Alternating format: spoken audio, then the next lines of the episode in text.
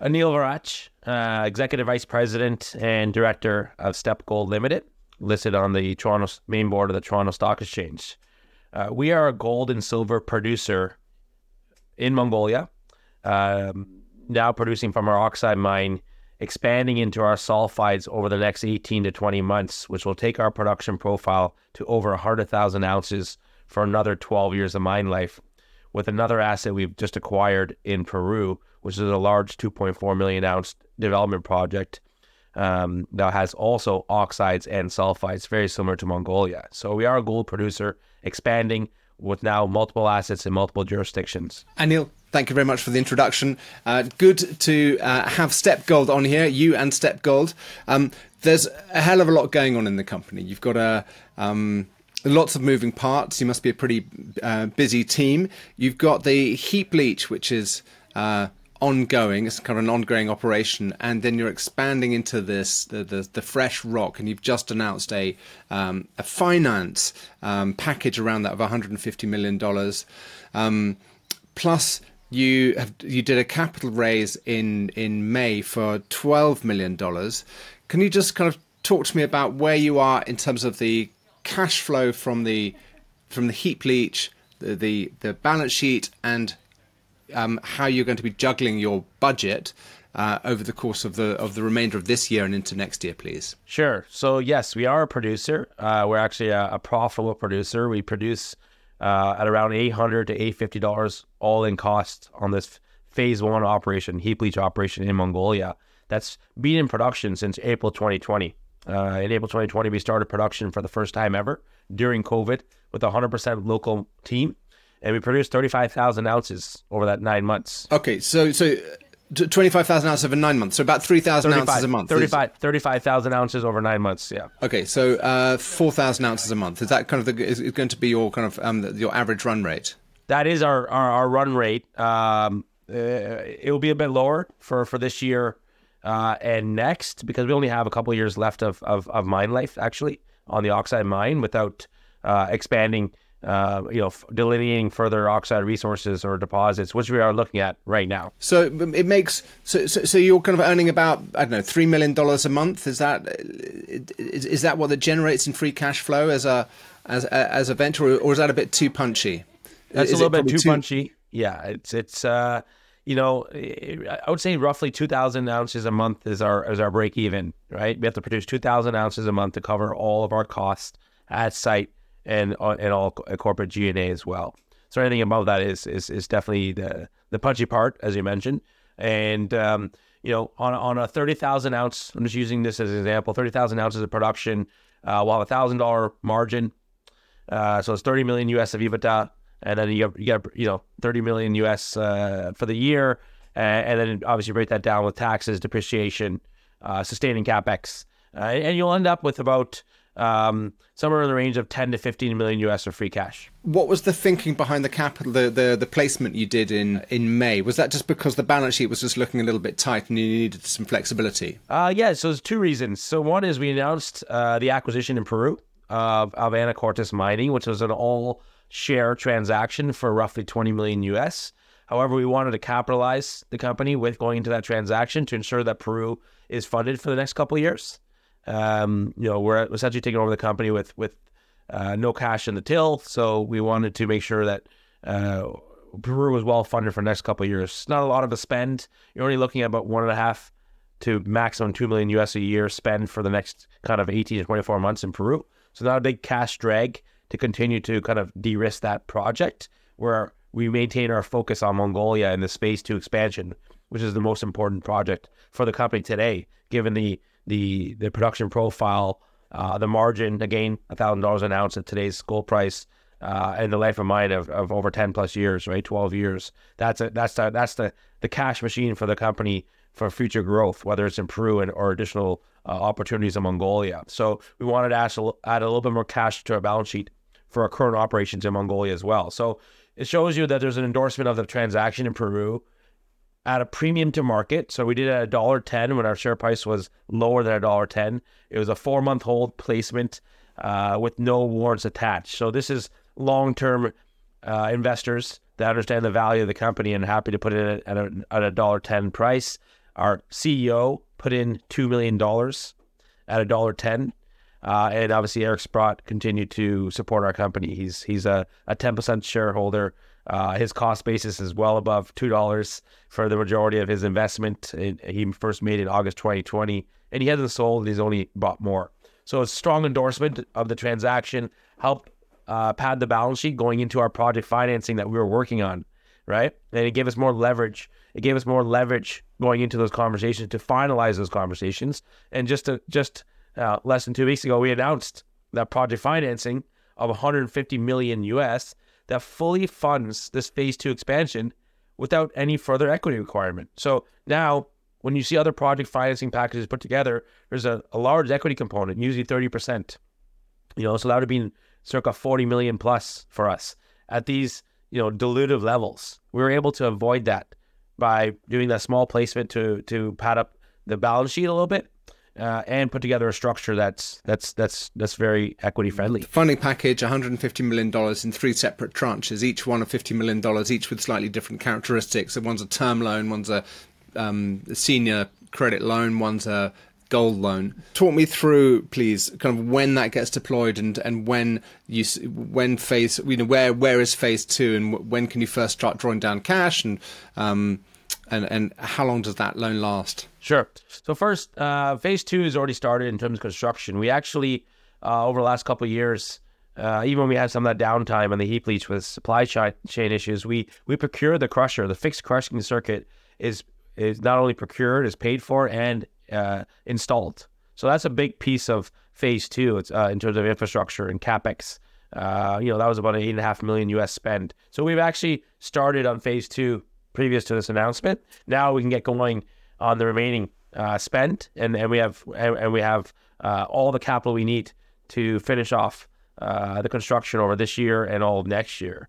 This year is camp expansion, uh, some updated uh, engineering work, design and engineering work, uh, deposits on long lead items. So we have a flotation plant, we're building a tailings facility, and a power upgrade to grid. Those are the main, uh, you know, big spend expenditures uh, over ne- over the next 12 to 18 months for phase two. Uh, and we'll actually start drawing. I think this is where maybe the market didn't hasn't fully understood this. You know, we announced a definitive term sheet. Well, this is real. Um, this is moving forward, and we're going to start drawing as early as uh, the end of this month. Maybe within the next two to three weeks, maybe early August, we'll start to draw on the first 50 million US uh, tranche that we have uh, available to us. Maybe it's 5, 10, 15 million in that range first. We're only going to pay interest on what we draw and the beauty of these tranches that we put in put together of, for the debt is the repayment doesn't start till at least six months after commissioning of the phase two. So we're planning to commission phase two in the first half of 2025. You're not going to have this burden of principal and interest payments right out of the gate when you start your operation for phase two. You know, because that's that's a big deal. You want to have a working capital cushion as you're you may have some kinks to work out when you bring a new plant online, and you want to have that. You want to focus on cash flow not paying back cash immediately. So the structure we put together is, is was quite friendly in that nature compared to some of the other offers we, we received from other banks, private equity groups. You know, we went through a lot of groups and we spoke to a lot, and you know, we were able to come together to a package that really is equity friendly, uh, and and didn't put a big burden on the company in terms of payback. Uh, we can really focus on execution. The interest rate on the, I mean, the, the first loan that you're going to be drawing down is the Mongolian Trade and Development Bank. Um, yes, correct. And and and that's at an interest rate of what thirteen and thirteen point four percent. Is, is, is that a four percent? Yeah. Is that fixed and flat? Um, you know, uh, or does it vary if interest rates vary? No, that's that's that's fixed. Both are fixed. The twelve percent and the thirteen point four percent are fixed, from my understanding. Um, 34% is very competitive. Uh, you know, right now business loans in Mongolia are 20%. Mongolia already has had higher interest rates. Obviously, you know, over the last 12 months, interest rates have gone up you know, about 600 basis points. So it's actually competitive on a global scale. You're seeing, you know, we talked to, you know, Schedule One banks globally, and they, they would come in at similar ranges, anyways. Private equity groups coming in even a bit higher. So it's a, it is a competitive package coming from Mongolia. So for us, it's it's really nice to show, you know, as a Mong- homegrown Mongolian company, you know, built built built by Mongolians, uh, supported by Mongolians and the government to have a the largest bank uh, support us further in our further expansion here. Where are you in terms of just kind of? I know you've just raised the the, the, the twelve million dollars, and you've got some kind of gradual income um, through the, the the heap leach operation that kind of provides you with um, this kind of uh, monthly liquidity. That's right. So are you in are you in double digits in terms of your kind of um, um, cash position at the moment? Because I, I'm I'm just trying to work out why the why why the share price is under so much pressure. And to, to sure. me, the, the obvious the obvious thing is kind of balance sheet stress. Well, that's that's obviously not the case. Um, and even even when our balance sheet was stretched when we had that downtime for about a year in 2021, you know, you know, we never raised any equity. You know, our price was a lot higher. You know, we could have been opportunistic then. Uh, and we, we, really avoided that. Why? Because uh, as a board and management team, we own 25% of the company and have never sold a share since we, we've been public in since May 2018. That's huge alignment with our investors. We're always mindful of dilution. Hence, this package we put together. This allows us to skate through raising uh, this massive dilutive equity this summer and continue drawing down on debt. We can service any interest payments from our cash flow, our balance sheet today and our future cash flow, we're going to produce roughly another 70,000 ounces out of this heap leach over the next two years, give or take. Uh, like I said, the margin there, you can see there's a, there's a net cash. That services interest, it services exploration on both of our properties in Mongolia and Peru with a with a little bit of a cushion there. So we're we actually are uh, we actually have balance sheet strength today. Um, that's the beauty of our, our, our, business. Even if we produce only 25 to 30,000 ounces instead of the 40 to 50 that we'd like to, it still adds net cash or, or pays off, pays our bills and more. And that, that's important here. We don't have to go back to the market to raise equity at, at any of these levels. That's what we thought was holding our stock back previously. People assuming that the project financing package would require 30 or 40 million of debt at 80 cents or, you know, you know, even though we raised money at $1.10 just in May, um, and we've we've just we've just mitigated that. We've we've we've we've shown the market where the selling could be coming from. Uh, the the pressure there, there's there's a couple reasons. You know, one is the world uh, besides Asia um, it still has a lot of issues for debt, high interest rates, inflation. Um, so people have to sell any stock for a variety of reasons, and so there may be some forced selling that's as we as our liquidity has increased with all this good news in the last couple weeks you have selling to offset that, which happens, right? We so, see a lot of good so news. Kind of, the kind of the, the, risk off the risk off play and the kind of the liquid. I, I mean, I've seen that with just with physical gold. Actually, when there's a financial yep. crisis, actually the gold price goes down is because it's a it's a source of liquidity. But that's, um, that's what happened. Uh, that's what happened during COVID. Gold actually sold off with every other asset class first, but it bounced back quickest and it hit all time highs that summer. Uh, I think we're going to see a similar situation in our stock, just like we saw again in April 2020, we were trading at 90 cents. There was selling into good news when we started production for the first time ever. And then we hit $3 by August 2020, all on good news, right? So we cleaned through some of that forced selling for whatever reason. The second thing, I think, um, you know, we did close the Anacortes transaction a couple weeks ago. That was an all share transaction. So there are some legacy shareholders that have had enough. And now we've created liquidity through the Steppe as a producer platform and so they're they're, they're getting out, and and that's fine. There, there's there's some shareholders that have had enough; they couldn't get out in when they were holding their Anacortes shares because there's no liquidity. Through all, everything we've done, we've created that liquidity, and, and they want to get out. So to to us, it's not a big deal because we don't have to raise any equity at these levels. We have good news, and we only have more positive news coming. I think when we announce our first draw, it shows how real the project financing is, how we're not tapping the market.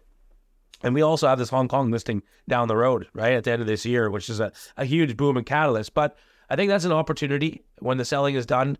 Uh, there's not going to be, you know, m- many opportunities for investors to, to buy at these at these levels, right? We're we're trading and, at and, a point. Sorry, go ahead. Um, Aneel, I, I really admire the enthusiasm. Um, Um, one of the one of the challenges we've got is you know if you look at the share price, it's you know it's been it, it's it's been a kind of two and a half three year downtrend, and that's uh, I I completely understand that in line with uh, the rest of the market, and that's there's nothing particularly punitive to Steppe Gold for that. You know everything's been um, traded off. The question is. Um, in, in terms of uh, the, the, the broader market may continue to drift sideways. Um, or go down for another six months, for another 12, mark, um, 12 months, particularly the, I mean, who knows when the turn is coming.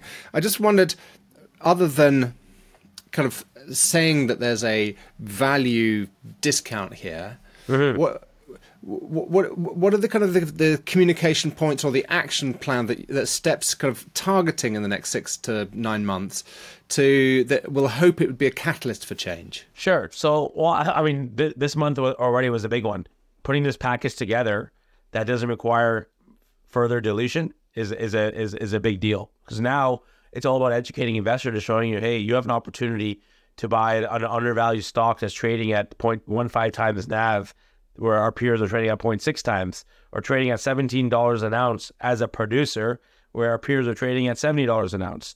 Uh, it's education. You know, we've done it before. It's a recovery re-rate. Uh, buyers um, need momentum. I think they need to see the positive momentum on the share price. It, you know, for whatever reason, people think there's something wrong. Well, we've just shown you the opposite. And so I think the news flow, the execution, continued execution, uh, will demonstrate that. So drawing down on capital for phase two, uh, further production updates over the next couple quarters. That shows that we're we we have had no issues for the last last 16 months of production. When we restarted production in March of 2022, we've continued to produce without any hiccups, and it's all been profitable. Expiration on this new oxide program that we have on the current mining license to hope to extend that oxide mine by by the, the current two years. So that's a that's a big win if we're able to show there's more oxidized material that we can ship to this to this operation on the same mining license, that's the lowest hanging fruit for cash flow, right? You know, the, most the marginal ounces, in, yeah, yeah, the, the the, the the marginal value of any oxide ounce you can find because you've got the sunk cost of the operation and the kind of the, the existing infrastructure is um, the the marginal value is high on eh, 10, 20, 50,000 ounces you can find. It's huge. It's huge. That cash flow again, it's not it's not going to move the market in terms of more investors looking for a 30 or 40 or 50,000 ounce producer. That's not what people are investing in. They're investing in this phase two and then what's what's what's behind it. More than 100,000 ounces that can grow to 150,000 ounces per year. A, a 12 year mine life that can probably go to 15 to 20 years, right? We've already shown that with new drilling at depth, and we still have the rest of the mining license to uncover. Um, I, I think it's important is as our stock has drifted over the last couple of years, like others, we had you know more issues to deal with, like COVID and and and our location with supply chain. Um, so it was a lot harder to operate, but we actually still created value. We continued to mine, crush, stockpile. So when we hit the ground running with re- with new reagents on site, we started producing and generating cash flow, paying off our payables, all all that good stuff. Same thing here. We're, we're continuing to create value even when our stock price is not reflecting that, and eventually it'll it'll come back. However, saying all that, if North America takes longer, six months, twelve months, two years. I'm just using example here. We're still, you know, we're looking at the other options uh, as in like the Hong Kong listing, which we've mentioned many times to our to our investors and into the market. Something we've been looking at for quite a while, but now it's advancing. Now that we've closed Peru, we can advance. We can, we're now a, a sub, just a sub, just under five million ounce company with two assets and two uh, two jurisdictions, so we have multi assets, we have scale now, and a production profile that could grow to over 200,000 ounces between Mongolia and Peru with what we own today. So that that becomes uh, more relevant in this market. People want scale, they want diversification. In Hong Kong, there's only about six other companies that trade precious metals companies. So we're an Asian producer, so we're well, we're well understood in that region that region that understands precious metals. It's culturally, it's in it's in the culture, right? It's in our culture. I'm, I'm from India, so uh, you have a, a lot of interest in precious metals. They love gold. They have a, a market there that's robust in, in Hong Kong. That's valuations are quite robust. So forget the recovery and re-rating I was talking about between the 0.15 to to to 0.6 or, or the $17 an ounce to $70 an ounce. There, they're trading at five t- to 10 times those multiples on a on an apples to apples basis, and their liquidity is stronger. And we're not so an emerging the, market timing, or frontier um, market. Yeah. What's the timing um, for the Hong Kong listing? What, um, what are you looking at now? Is it, are you talking three months or six months or sometime later into 2024?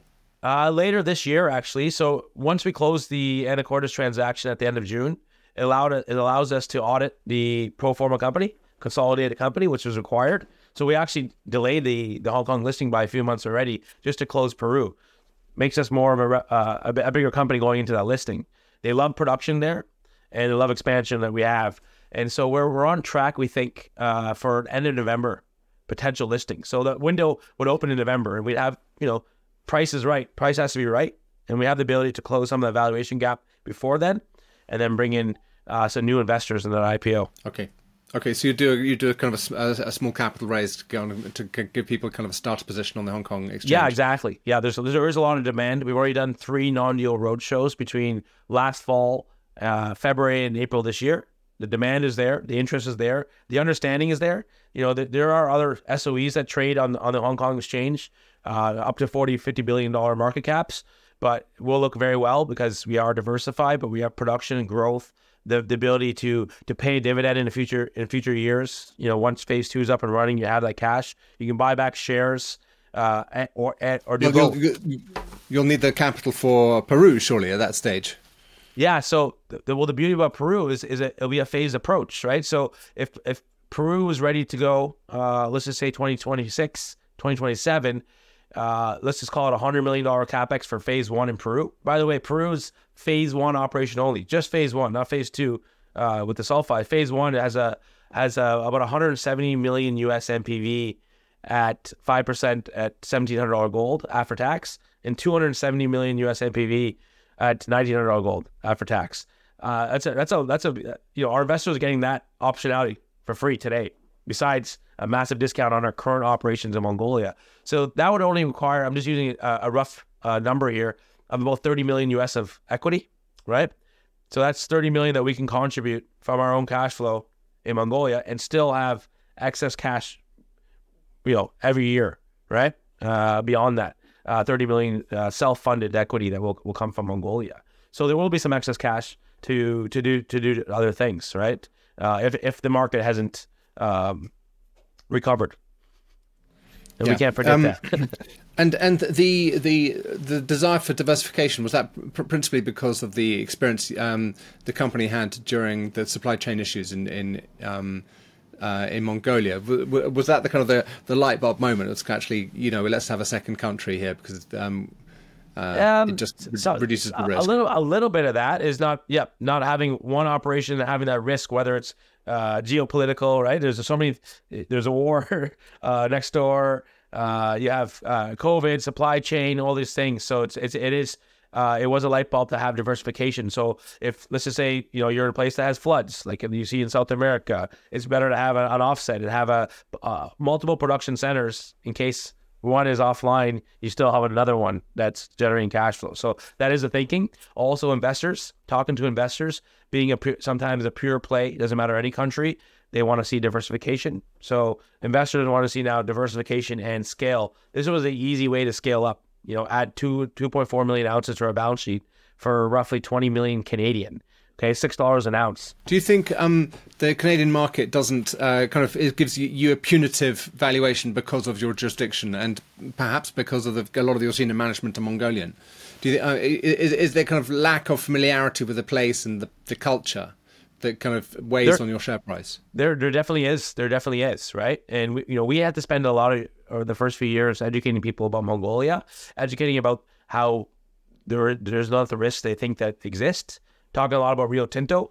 And now all those things have gone. We've actually built a mine supported by the government and created the jobs. Rio Tinto's uh, just recently in the last couple weeks had a big site visit. Uh, you know, the CEO is talking about how, how much he loves Mongolia, how great it is, how open it is for business. Zijin Mining did their first public deal as a, uh, one of the largest Chinese majors in country. Uh, Elon Musk had a meeting with the uh, with the senior um, uh, political staff there about talking about building a plant. Um, Macron was there just a few weeks ago talking about strategic uh, uh, alignment on, on, on critical minerals. Uh, the government, U.S. government, to set up a, a, a, and also an alliance with uh, South Korea and, and, Mongolia and themselves. So a lot of things are happening today uh, that are now certainly putting Mongolia on the map in, in, in, in a, better light. We we wanted to de-risk it through a smaller path with building this heap leach and showing there aren't any risks. The government's supportive. There's a local local workforce you could educate and skill. Um, and but yes, no matter how much we did, uh, we still think there was a Mongolia discount, and you don't get that in Hong Kong, by the way. So that's also the reason how we're being creative to close that gap. And the Hong Kong market will will will will uh, you know connect into the Toronto Stock Exchange as well. So as the demand picks up, the liquidity picks up. I think the valuation will be able to close that gap between the you know having this dual primary listing. So that's that's also part of the reason as well.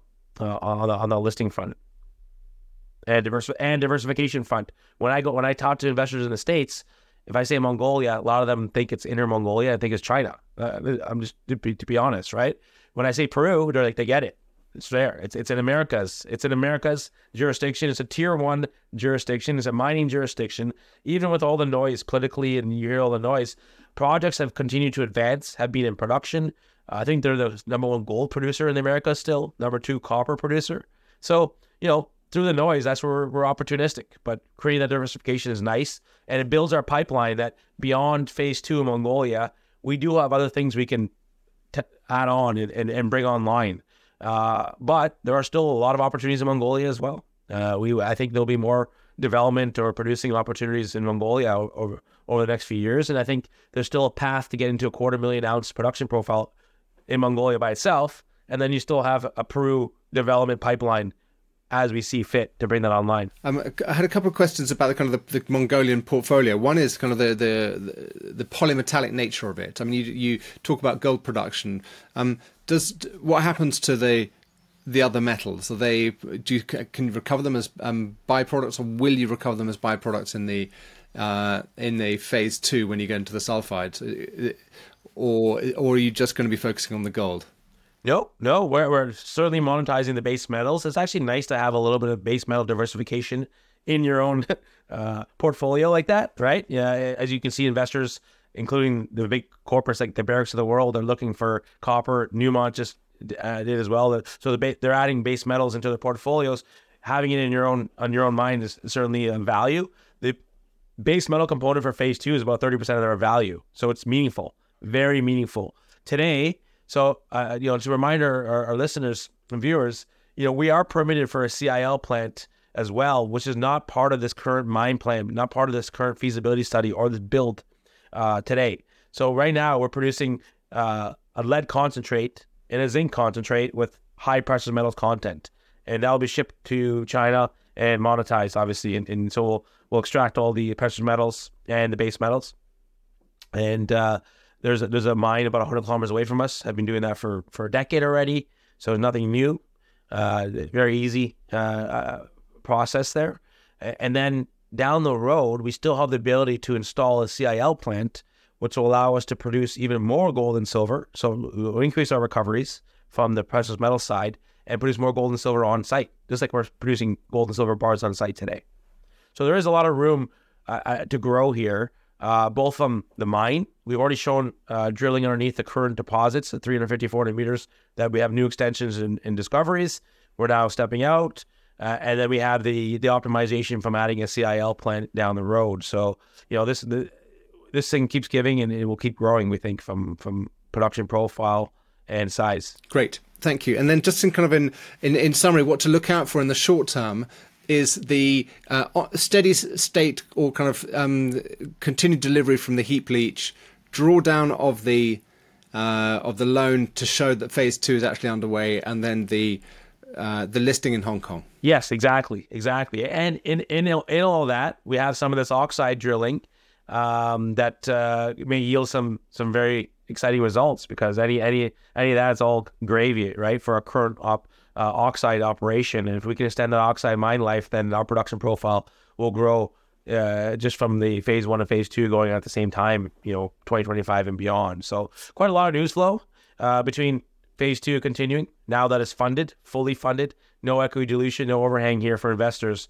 Uh, and I think investors will get that. You'll you'll see. I think you're, you're going to see. Uh, you know, the opportunity is not going to be here for too long in terms of accumulation on market. Uh, any oxide uh, drilling um, and of course, this Hong Kong listing, which is quite exciting, we think from from, from so many different uh, metrics and, and uh, valuation and liquidity. Uh, I think it, you know if we can't close the gap on market now, I mean, I think that's going to help us certainly. Well, good. Um, Aneel, thank you very much for the update. Uh, it's uh, good to see that the education program will be in your hands. So, so go get them. Um, and uh, I look forward to seeing the kind of the progress from the mine site in the months ahead. Absolutely. Thank you so much.